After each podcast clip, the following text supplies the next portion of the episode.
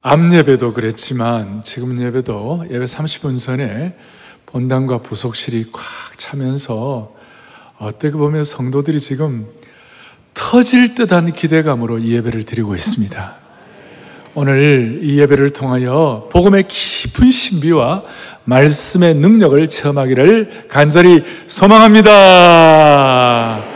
감사드리고 지금 제가 16번째 온전함 시리즈를 하고 있는데 오늘은 행실의 온전함이에요. 실체가 있어야 되는 것인데 우리가 지금 크게 관심 기울이는 것 중에 하나가 이제 7월 11일 날 마무리하기 전까지 하나님 우리의 이 삶의 여정에서 이 온전함 시리즈를 통하여 특별히 이 기간 동안에 before, after 이전과 이후가 좀 이렇게 분명하게 좀 달라지는 체험이 있게 하여 주십시오.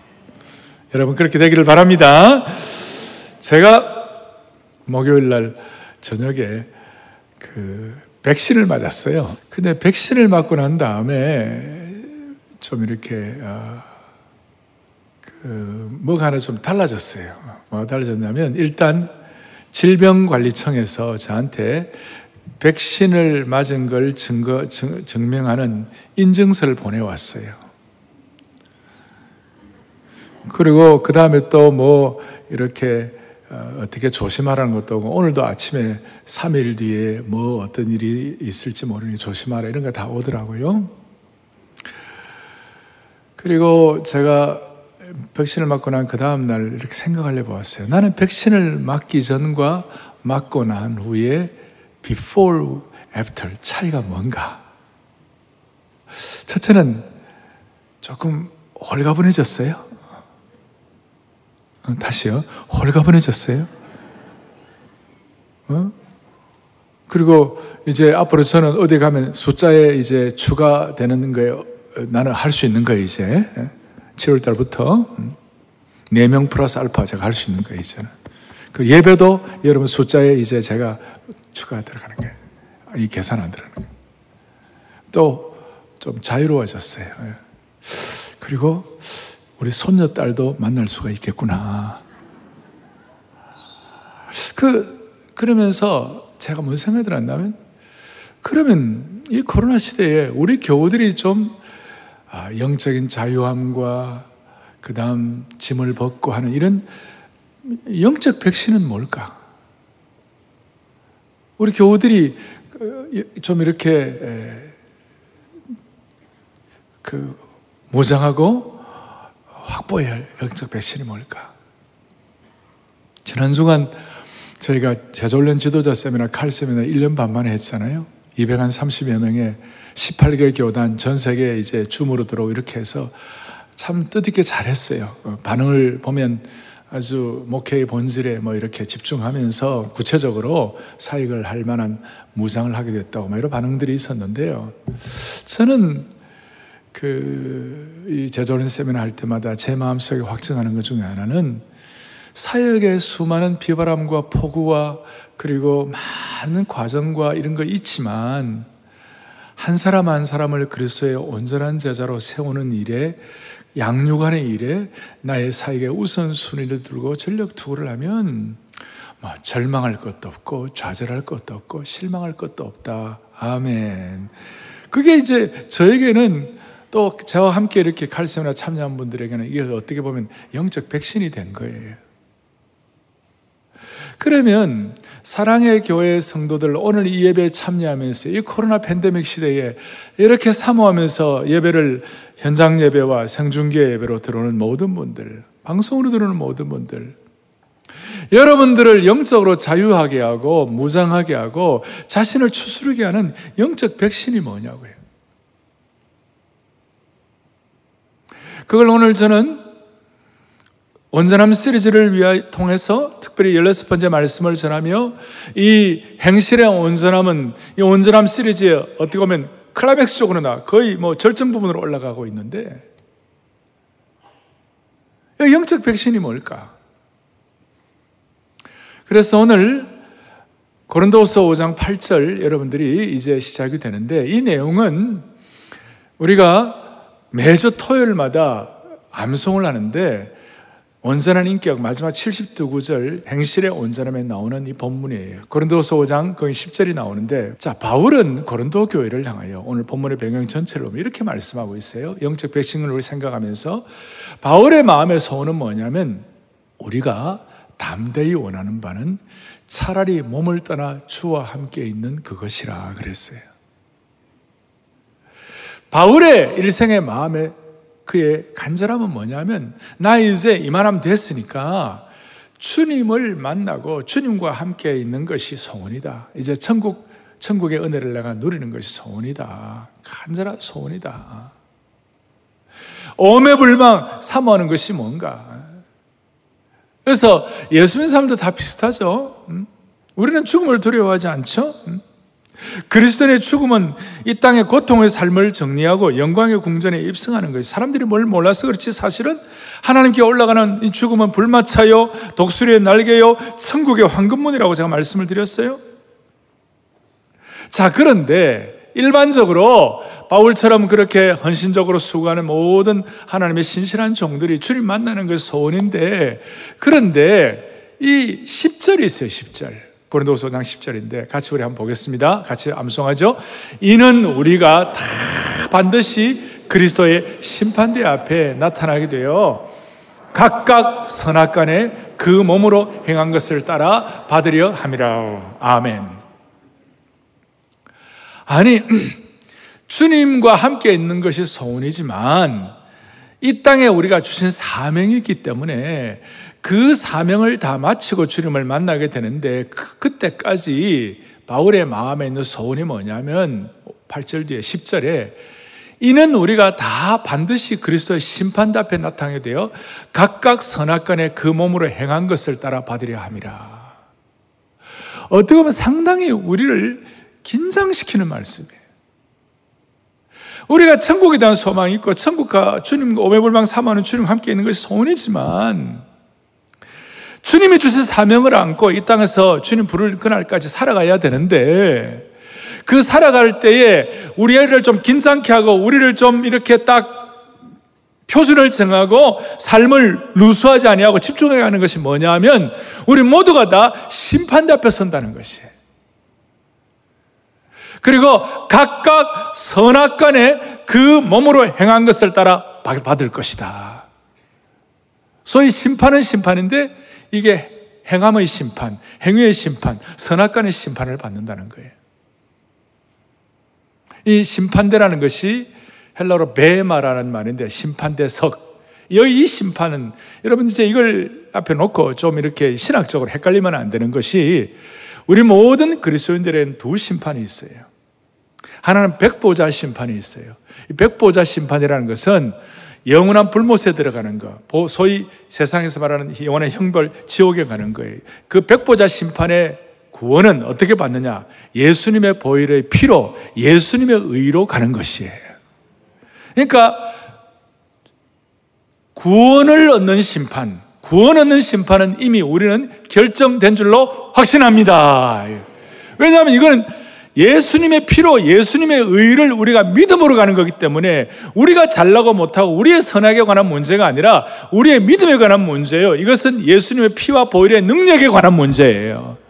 그래서 영원한 형벌을 받는 백보자 심판은 우리가 이미 통과한 줄로 확신합니다. 그 이미 통과했는데 문제는 이제 뭐냐면 우리의 남은 사명과 우리의 남은 생애 동안 우리 감당할 몫이 있는데 우리를 좀 거룩한 긴장을 하게 하는 것이 뭐냐면 우리 모두가 다 선악, 우리가 행한 행위, 우리가 살아온 삶의 여정 이 모든 것들을 가지고 소위 행함 심판이 있다는 것이에요. 좀 긴장하시네요 벌써. 네. 무슨 심판이 있다고요? 행함의 심판입니다. 근데 대부분의 사람들은 오늘날 이 시대에 한국 교회의 문제 중에 하나가, 아니, 우리 모두의 문제 중에 하나가 이 구원을 얻는 심판에 관해서, 구원의 심판에 관해서는 무슨 행위로 가는 거 아닌가, 뭐 이런 식으로 행위론이 막 들어가기 시작하고, 이게 좀 어려운 얘기예요. 그 다음에 선악간의 심판을 우리가 한 모든 삶의 여정과 우리의 삶의 살아온 여정으로 말미암아 우리가 행한 일로 말미암아 심판 그게 바로 뭐냐면 소위 상급 심판이거든요. 들어보셨습니까? 그게 소위 상급 심판이에요. 그러면 기독교인들이 상급 심판 얘기하고 상급을 얘기하면 뭐 그렇게 유치한 그런 얘기를 하느냐고. 소위 똑똑하다고 잘났다는 사람들이 이, 이 심판의 문제는 오히려 기억 안 하고 그거는 그냥 치부하고 그냥 날려버리는 거예요. 그러니까 강단 위에 상급이다, 멸류관이다, 의의 멸류관이다, 아무래도 상급 심판을 얘기하면 별로 이 강단에 그거 많이 하질 않아요. 그 거꾸로 된 거예요.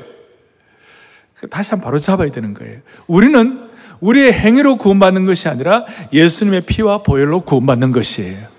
소위 구원 심판은 여러분들은 결정된 것이고 구원 심판의 그 모든 것들에 관해서는 이미 우리에게는 모두가 다 예수님 때문에 천국 가는 거 정된 것이에요. 이제 문제는 우리 앞에 남았는데 소위 우리 앞에 남은 이 선악간의 심판, 소위 아까 배 말하는 그 심판대, 그걸 그리스도의 심판이라고 그러는데 그 그리스도의 심판 앞에서 우리가 어떻게 해야 할 것인가? 그 심판대 앞에서 우리의 남은 인생, 소위 행실의 온전한 문제를 우리가 소위 세상에서 말하는 인광보, 그 다음에 소위 세상에서 말하는 윤리도덕, 그 다음 권선징악, 이런 차원이 아니라 복음의 깊은 신비 아래서 우리가 선악 간의 우리의 삶의 행위의 심판을 어떻게 받을 것인가? 이제 이것이 오늘 우리의 마음속에 집중을 해야 되는 것인데 9절이에요, 9절. 오늘 8절, 10절 사이에 9절, 9절을 또박또박 다 같이 보겠습니다. 그런 즉 우리는 몸으로 있든지 떠나든지 주를 기쁘시게 하는 자가 되기를 힘쓰노라. 주를 뭐 하기를요? 기쁘시게 하는 자 되기를 어떻게 한다고요? 힘쓰노라. 이미 구원받은 우리지만 참으로 하나님의 그리스도의 심판대 앞에 섰을 때에 선악간에 우리의 삶의 사명대로 산 삶의 모든 여정들을 하나님 앞에서 정리할 때에 그걸 위하여 우리가 거룩한 긴장을 하고 부르심의 상을 위하여 달려가야 되는데 그 사이에 우리가 어떻게 해야 되느냐? 주님을 기쁘시게 하는 자가 되기를 원해야 한다는 것이에요. 어떻게 하면 주님을 기쁘시게 할까? 어떻게 하면 주님을 사랑할까? 어떻게 하면 주님을 기쁘시게 하는 순종을 할까? 오늘도 이 예배에 여러분들이 나와가지고 이렇게 사모하는 것은 주님을 어떻게 하면 기쁘시게 할까? 주님께 어떻게 하면 영광 돌릴까? How can we glorify Him? 우리가 어떻게 하면 주님을 기쁘시게 할까? 오늘 이것이 주께서 여러분들에게 성령의 감동으로 여러분들 한 분 한 분들의 마음을 타취하시기 바랍니다.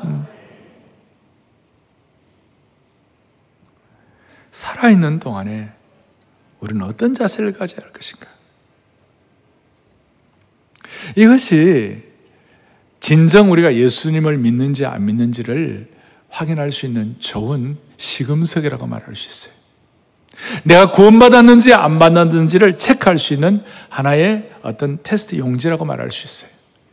흔히들 내가 구원받았는지 안 받았는지를 알려면 내가 부활을 믿는다. 아, 그러면 이거는 구원받은 하나님의 백성의 증거다.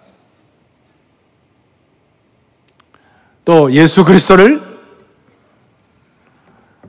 구세주와 주님으로 고백하고 천국에 대한 소망을 갖고 있다. 뭐 이거 다, 다 우리가 구원받은 증거 중에 하나지만, 그러나 결정적인 증거는 여러분 남은 생에 살아가시는 동안에 내가 어떻게 하면 주님을 기쁘시게 할까?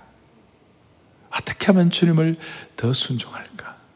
어떻게 하면 주님께 영광이 되고 주님을 사랑할까? 이것이 신앙의 중요한 본질이에요.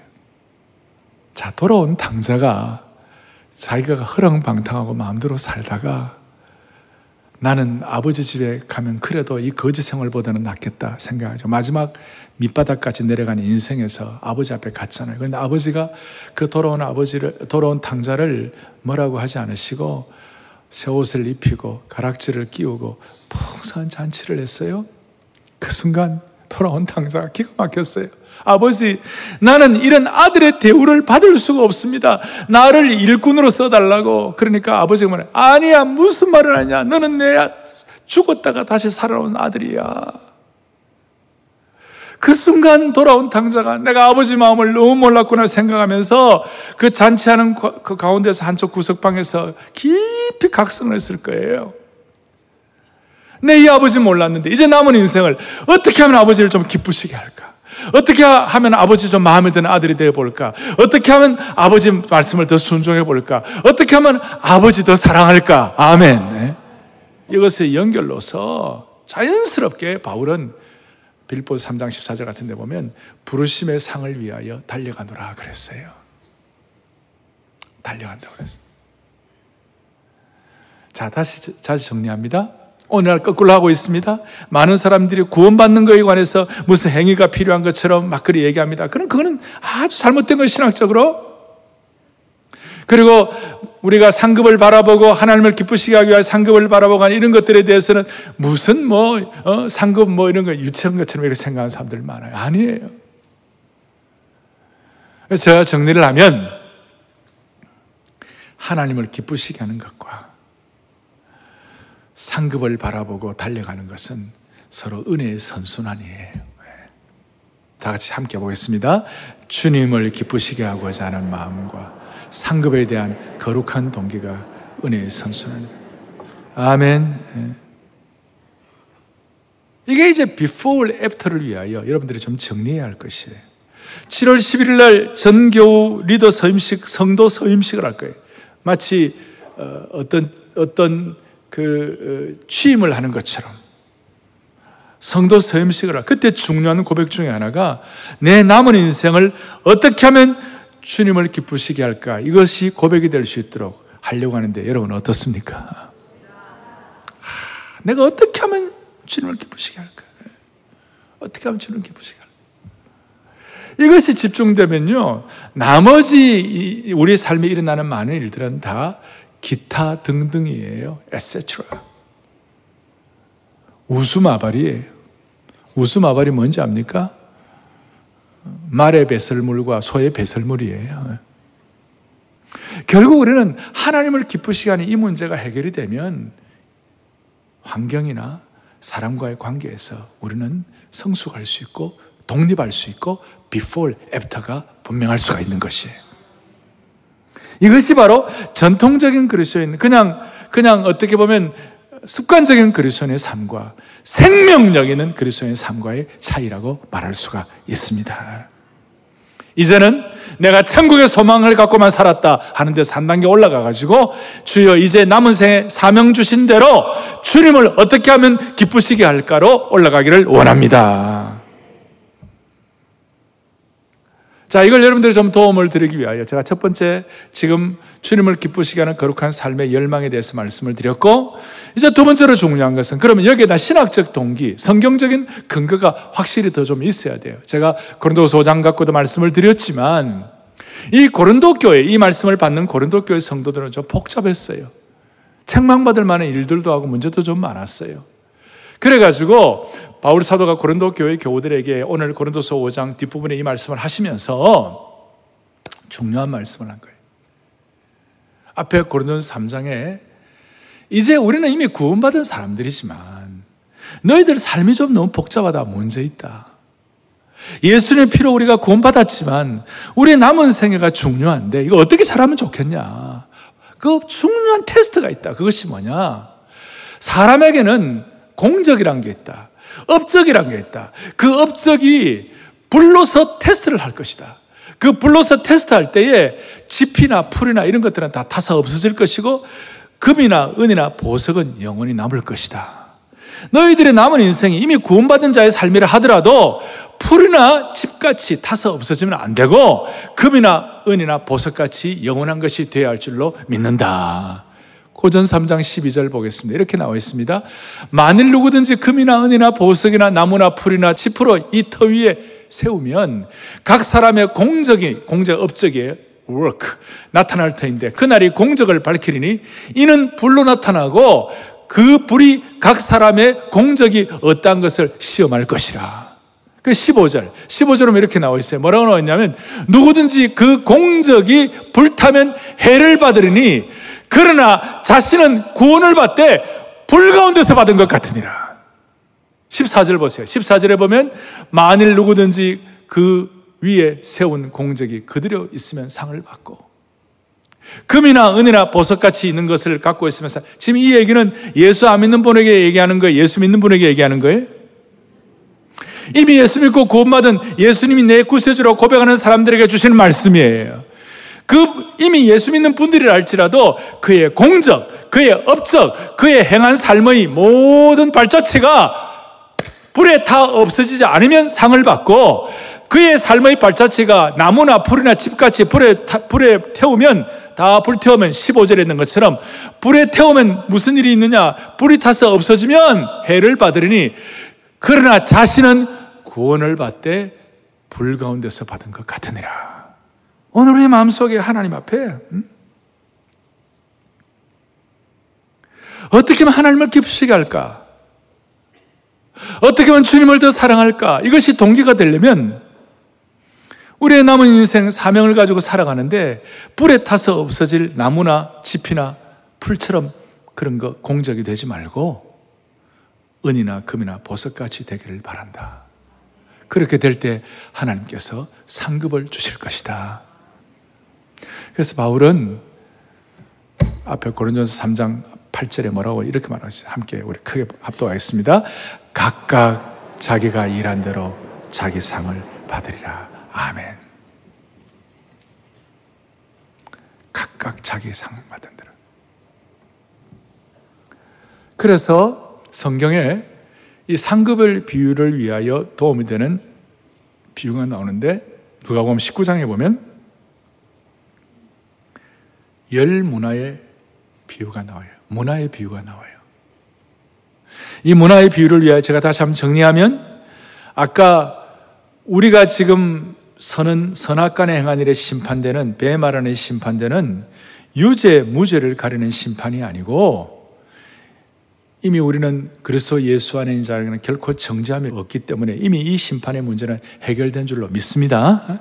소위 신학적으로 말하면 백보자 심판의 문제는 해결이 된 것이에요. 이제 남은 선악간에 행한 우리 공적 심판을 받는 거예요. 그것이 누가 보면 19장에 한 문화를 가지고 열 문화를 남긴 사람에게 주인께서 뭐라고 그랬냐? 내가 열 고을을 너에게 맡기리라. 또 한 문화를 가지고 다섯 문화를 남긴 사람에게는 내가 다섯 고을을 맡기리라.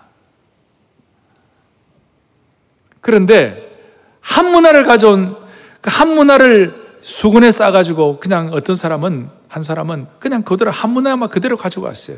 그 사람은 책망받고 그 문화를 빼앗아 열 문화 있는 자에게 주라고 그랬어요. 이건 달란트 비유하고 조금 달라요. 사랑하는 교우들이요. 오늘 우리의 삶에, 우리의 재능, 우리의 시간의 모든 문화, 탤런트들을 하나님 앞에서 상급받을 자로 하나님을 기쁘시게 하는 자로 준비되는 축복이 있기를 바랍니다. 이걸 조금 더 구체적으로 설명을 하면 신학적으로 조금 더 정리를 하면 하나님 우리를 왜 창조하셨나? 이미 구원받은 하나님의 백성들을 향하여 하나님 우리를 왜 창조하셨나? 그 유명한 에베소스 2장 10절에 purpose driven life. 그 유명한 목적 있는 삶. 이미 예수 믿고 구원받은 사람의 목적은 뭐냐? 에베소스 2장 10절. 크게 우리 또박또박 같이 합독합니다. 우리는 그가 만드신 바라 그리스도 예수 안에서 선한 일을 위하여 지으심을 받은 자니 이 일은 하나님이 전에 예비하사 우리로 그 가운데서 행하게 하려 하심이니라. 아멘. 여러분과 저를 하나님이 창조하신 이유가 뭔가? 구원의 은혜를 주신 이유가 뭔가? 예수님의 빛과만큼 귀한 존재로 만드신 이유가 뭔가? 그것은 바로 그리스도 예수 안에서 선한 일을 위하여 지으심을 받았다. 선한 일, 착한 일. 이제 이게 전에는 이게 무슨 뜻인가 감이 잘 안 잡힌 분들도 이 말씀 가운데 아 우리가 이미 구원받은 자이지만 우리가 남은 인생 사명자로 살아가기 위하여 우리가 해야 할 중요한 목표는 하나님을 기쁘시게 하는 것인데 하나님을 기쁘시게 하는 일은 바로 주님 안에서 선한 일을 할 때에 금이나 은이나 보석 같은 일을 할 때에 하나님이 축복하시는 것이다. 그것 때문에 하나님이 우리를 창조하신 것이다. 첫 번째 창조의 원리예요. 창조 원리. 두 번째로는 마태복음 5장 16절 유명한 말씀인데 다 같이 또박또박 보겠습니다. 너희 착한 행실을 보고 하늘에 계신 너희 아버지께 영광을 돌리게 하라. 우리의 남은 인생 주님 어떻게 기쁘시게 할까? 우리의 착한 행실을 보고 하나님께 영광이 올려진다는 거예요. 그 소위 이것이 영광의 원리예요.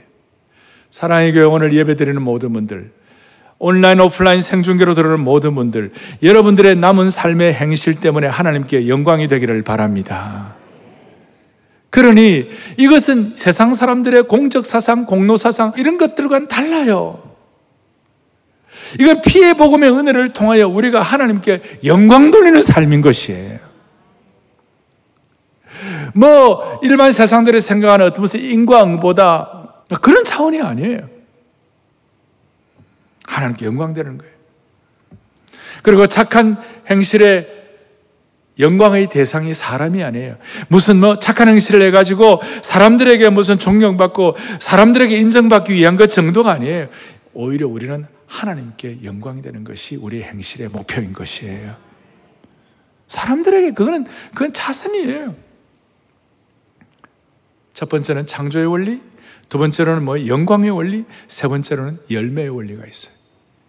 이것은 골로새서 1장 10절에 죽게 합당하게 행하여 행하여 범사에 기쁘시게 할 때에 모든 선한 일에 열매를 맺게 하시는 것이에요.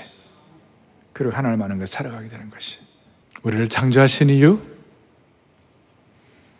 구원받고 난 다음에 우리의 모든 행위가 하나님께 영광이 되는 이유 우리의 삶의 모든 행실들을 통하여 선한 열매를 주님께 올려드리는 것.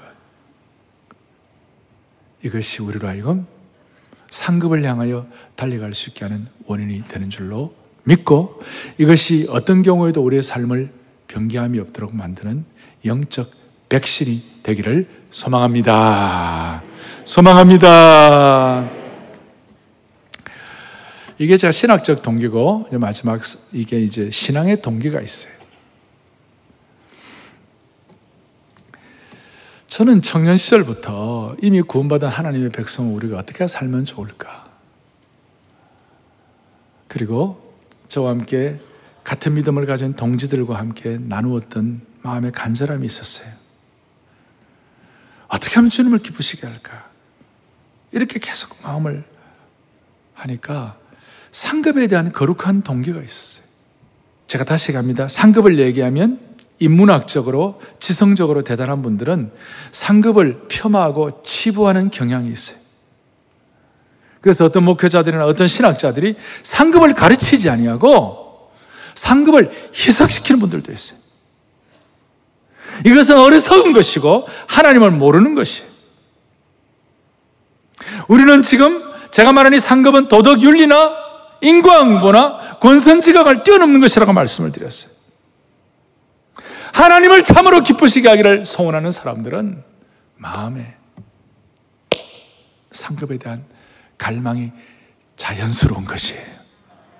이 상급의 부르심의 상을 위하여 빌보 3장 14절 또박또박 같이 보겠습니다. 하나님이 위에서 부르신 부름의 상을 위하여 달려가노라. 진짜 구원받은 사람은 저는 구원받은 것으로 됐어요. 그런 사람 없어요. 물론 구원받은 것이 최고지만, 그래, 진짜 구원받으면, 순전한 신앙이 들어가면 반드시 바울처럼 부름의 상을 향하여 달려가게 되는 것이에요. 이것이 타 종교의 공로 사상과 비교되는 영광 사상이요, 복음의 신비요, 창조 사상이요, 열매 사상인 줄 믿으셔야 되는 것이에요. 그래서 아까 다시 한번, 다시 한번 줘보세요. 주님을 기쁘시게 하는 자의 마음과 상급에 대한 거룩한 동기가 서로 은혜의 선순환이 되는 줄로 확신합니다. 그래서 저는 청년 시절부터 같은 이런 마음을 갖고 있는 참 형제 자매들과 함께 말씀을 공부하며 하다가 그러면 성경은 성경은 어떤 상이 있냐? 어떤 상이 있냐? 그때도 오랜 시간 동안 연구해가지고 정리를 했고, 제가 지금 이제 여러분들에게 정리한 것을 말씀을 드리는데, 다섯 가지예요. 첫째, 1번. 신앙의 경주자에게 주시는 썩지 아니할 무슨 멸류관이에요? 승리의 멸류관. 승리의 멸류관. 두 번째로는 순교자들, 순교자들에게 주시는 무슨 멸류관이에요? 생명의 멸류관. 죽도록 충성한 자에게 주시는. 세 번째에게는 목자에게 주시는 무슨 멸류관이에요? 영광의 멸류관. 영광의 멸류관. 베드로전서 5장 이제 사제 보면 네 번째는 예수님의 재림을 사모하는 자에게 주시는 무슨 멸류관이에요? 의의 멸류관. 다섯 번째는 복음 전도자에게 주시는 사랑의 멸류관이에요. 여러, 여러 해석들이 있고 여러가 있겠지만 다 총정리하면 저와 여러분이 앞으로 받을 멸류관이 다섯 가지예요. 사명자로서 어떻게 하면 주님을 기쁘시게 할까? 다시 얘기합니다. 공로사상, 인과응보, 도덕윤리, 권선징악 그런 거 다 뛰어넘은 신앙의 순도 돌아온 당자가 어떻게 하면 주님을 기쁘시게 할까 하는 그런 마음 가진 자가 그런 마음 가진 자에게 소원하는 다섯 가지 멸류관이에요. 이 다섯 가지를 제가 차근차근 좀 설명을 조금 더 드리겠습니다. 첫 번째, 첫째 상급은 신앙 경주자에게 주는 무슨 멸류관이라고요? 썩지 아니할 승리의 멸류관. 고전 9장 24절부터 27절에 이기는 자마다 모든 일에 절제하나니 그들은 썩을 승리자의 관을 얻되 우리는 썩지 아니할 것을 얻고자 하더라. 여기에 고린도전서 이때 배경은 이스티미안이라고 지금 올림픽 경기와 같은 2년에 한 번씩 걸리는 고대 그 고대 근동 사회의 큰그 어, 체육 제전이었어요. 멜류관을 머리에 소나무 같은 파인으로 혹은 나중에는 올림픽 할 때는 이, 이 올리브 올리브 이렇게 관을 다 씌워주잖아요. 이제 그거 하는데 그러나 그건 다, 썩, 다 썩을 것이지만 썩을 승자의 관이지만 영적으로 우리 식으로 영적 백신을 받고 하나님을 기쁘시게 하는 자가 해야 할 절제 승리의 멸관을 위하여 절제하고 비가 오나 눈이 오나 한결같은 상록수 신앙 유지하려고 그러고 자신을 추스리고 이것 때문에 오늘도 이 예배에 나오고 주님 앞에 전심을 올려드리고 이것 때문에 제자 훈련, 기도 훈련, 말씀 훈련하는 것 이런 분들에게 주님 무슨 멸류관을 준비하셨다고요? 승리의 멸류관을 썩잖아요. 승리의 멸류관. 오늘 이 자리에 있는 여러분들 모두는 다 승리의 멸류관의 대상인 줄로 확신합니다. 음. 두 번째로는 순교자에게 주시는 생명의 멸류관이에요. 이 요한계시록 2장 10절이에요. 어, 요한계시록 2장 10절. 내가 죽도록 충성하라. 그리하면 내가 생명의 멸류관을 내게 주리라. 오늘 거기에 보니까 어떠한 환란과 핍박에서도 예수님께 죽을 만큼 충성한 자, 순교자, 이들에게 주는 멸류관. 요한계시록 2장은 서문화 교회에 주신 말씀이에요. 제 초대 서문화 감독이었던 초대 교부 폴리가 감독은 순교했어요. 순교자에게 주시는 멸류관이에요. 그러니까 내가 죽도록 충성하라 그 말은 내가 죽을 때까지 충성하라 그 뜻보다도 죽을 만큼 충성하라. 순교할 만큼 충성하라. 죽을 때까지가 아니라 죽을 만큼 죽을 만큼이란 뜻은 머리가 잘리더라도 감옥에 갇히더라도 충성하라. 매를 맞더라도 충성하라. 재산을 다 빼앗기더라도 충성하라. 목숨을 빼앗기더라도 충성하라. 그러면 생명의 멸류관을 줄이라. 이것은 구원의 멸류관 정도가 아니라 이건 상급의 멸류관이요 순교자가 얻는 멸류관인 줄로 믿는 것이에요. 세 번째로는 영광의 멸류관인데 이 영광의 멸류관은 목자들에게 주는 멸류관이에요. 베드로전서 5장 2절로 4절 거기에 뭐가 나옵니까? 너희 중에 하나님의 양무리를 치되 자원함으로 하고 기꺼이 하며 양무리에 본이 되라 그러면 목자장이 나타나실 때 시들지 아니하는 영광의 관을 얻으리라. 영광 이건 뭐예요? 말씀으로 영혼을 성사 목회자, 목사에게 주시는 멸류관인데 오늘날로 말하면 말씀으로 영혼을 소위 목자들에게 쇠포달라지 오늘 우리 사랑의 교회로 말하면 목회자나 중직자나 다 있지만 또 부득이함으로 하지 아니하고 기쁨으로 하고 자원함으로 하고 억지로 하지 않는 하나님의 신실한 종들 우리 교회로 말하면 순장님들에게 이 멸류관을 주실 줄로 믿습니다. 예. 말씀으로 영혼을 먹이는 목자장에 목자에게 주시는 멸류관. 선한 목자에게 주시는 멸류관. 모든 그리스도인이 목회자가 다 될 수는 없지만 모든 그리스도인이 말씀으로 다른 영혼을 섬기는 목양자는 될 수가 있는 것입니다. 네 번째 멸류관은 재림을 삼어오는 자에게 주신 멸류관. 이거는 의의 멸류관, 재림을 삼어오는 자에게. 디모도 4장 6절부터 8절까지 뭐라고 나와 있습니까? 마라나타 신앙으로 재림 사모하는 자에게 이제 후로는 나를 위하여 무슨 멸류관이 예비되었다고요? 의의 멸류관. 주곧 의로우신 재판장이 베마 그 심판대에서 그날에 내게 주실 것만이 아니라 주의 나타나심을 사모하는 모든 자에게니라. 할렐루야.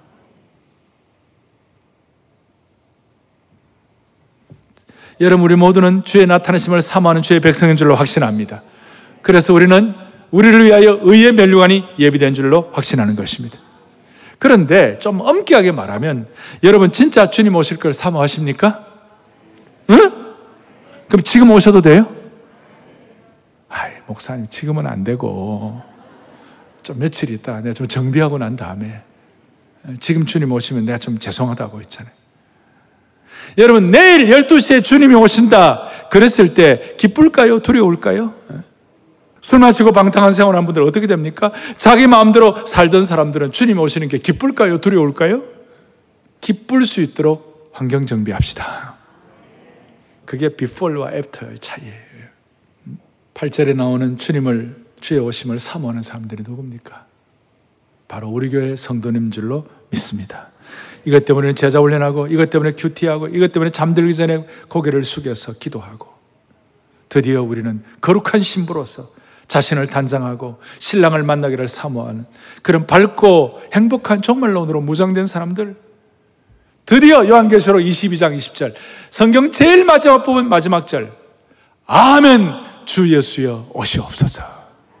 마르나타. 아멘. 창세기부터 시작 1189장 다 요약한 것이 아멘. 주 예수여 오시옵소서. 얼마나 영광스러워 그래서 우리 마음속에 언제나 주님, 언제 주님이 오시려나. 온갖 세상의 풍파로 사면 초가에서 인생의 어려운 가운데서도 언제 주님 오실까? 하나님의 나팔 소리 천지 진동할 때에 주 오시면 천국에서 주는 거. 그가 사모하는 그것이 우리의 현재의 어려운 모든 상황들을 이겨낼 수 있는 근본적인 복음의 신비가 되는 겁니다. 다섯 번째. 복음 전도자에게 주시는 자랑의 멸류관이에요. 복음을 전하며 영혼들을 주님께로 인도한 자가 받는 멸류관이 바로 뭐냐면 사랑의 멸류관이에요. 거기에 대선울과 교회를 향하여 바울이 말하고 있어요. 살전 2장 19절 20절에 우리의 소망이나 기쁨이나 사랑의 멸류관이 무엇이냐? 너희가 아니냐? 너희는 우리의 영광이요 기쁨이니라. 빌립보 교회를 향하여 빌립보 4장 1절에 그러므로 나의 사랑하고 사모하는 영젖을 나의 기쁨이요 멸류관인 사랑하는 자들아. 우리를 통하여 예수 믿게 됐을 때 모두가 서로가 자랑의 멸류관이 되는 것이에요. 예수 믿지 않는 남편을 복음의 은혜로 이렇게 구원했을 때 그 안에는 자랑의 멸류관을 받는 것이에요. 오늘 이 자랑의 멸류관의 주인공들이 되기를 간절히 바라는 것입니다. 우리 서로 자랑의 멸류관이 되어야 되는 것이에요. 저는 이 멜루관을 준비하면서 하나님 어떻게 기쁘시게 할까 이 행실의 온전을 준비하면서 마음이 영어로 말하면 익사이팅해졌어요. 내가 받을 멜루관을 생각하면서 청년 시절부터 정리한 그 영을 같이 나누면서 제 마음이 막 거룩한 감격으로 집중이 되었어요. 멜루관 받으리 멜루관 받으리 선한 싸움 다 싸우고 의의 멜루관 새 예루살렘에서 정리하면 구원을 은혜로 받습니다. 맞습니까? 그리고 오늘 이 상급도 결국 크게 보면 은혜로 받는 것입니다. 이런 마음 주시는 것도 은혜예요. 이런 절제하고 달려갈 수 있는 것도 은혜예요. 이런 환경을 갖고 믿음으로 집중할 수 있는 것도 은혜예요. 우리 힘으로 상급을 향해 달려가지만 결국은 그것도 은혜로 되는 것이에요. 그러니 이런 마음의 소원을 가지고 우리가 주님을 기쁘시게 하는 삶의 현장이 될 수 있도록 그래서 before와 after 이전과 이후가 분명한 영적 백신을 한 분 한 분 다 받아 누리기를 바랍니다. 멸류관 받으리 찬양하겠습니다. 선한 싸움 다 싸우고 의의 멸류관. 선한 싸움 다 싸우 의의 멸류관. 의의 멸류관. 받았으니 싸운다 의의 멸류관. 예루살렘 백성에서 멸류관 멸류관 바이 시간 성령께서 운행하세요. 주여 성령께서 이 시간 운행하시는 우리 삶만 쓰는 날 의의 멸류관 예루살렘 성에 멸류관 받으리 멸류관 멸류관 받으리 받으리 서요 땅강 건너 우리 싸움 마치는 날 의의 멸류관 예루살렘 성에서.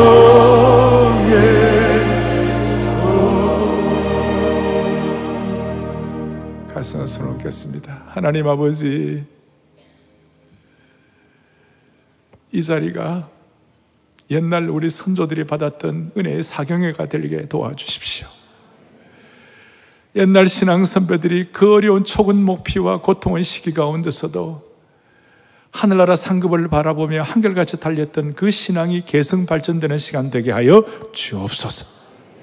코로나 백신, 코로나의 어려운 팬데믹 상황 가운데서도 이 영적 백신을 가지고 모두가 다 승리하게 하여 주시옵시고 모두가 다 하나님 앞에 상 받을 자 될 수 있도록 도와주옵소서. 비포와 애프터가 분명한 삶을 허락하여 주시기를 원하옵고 우리 주 예수 그리스도를 받들어 간절히 기도 올리옵나이다. 아멘.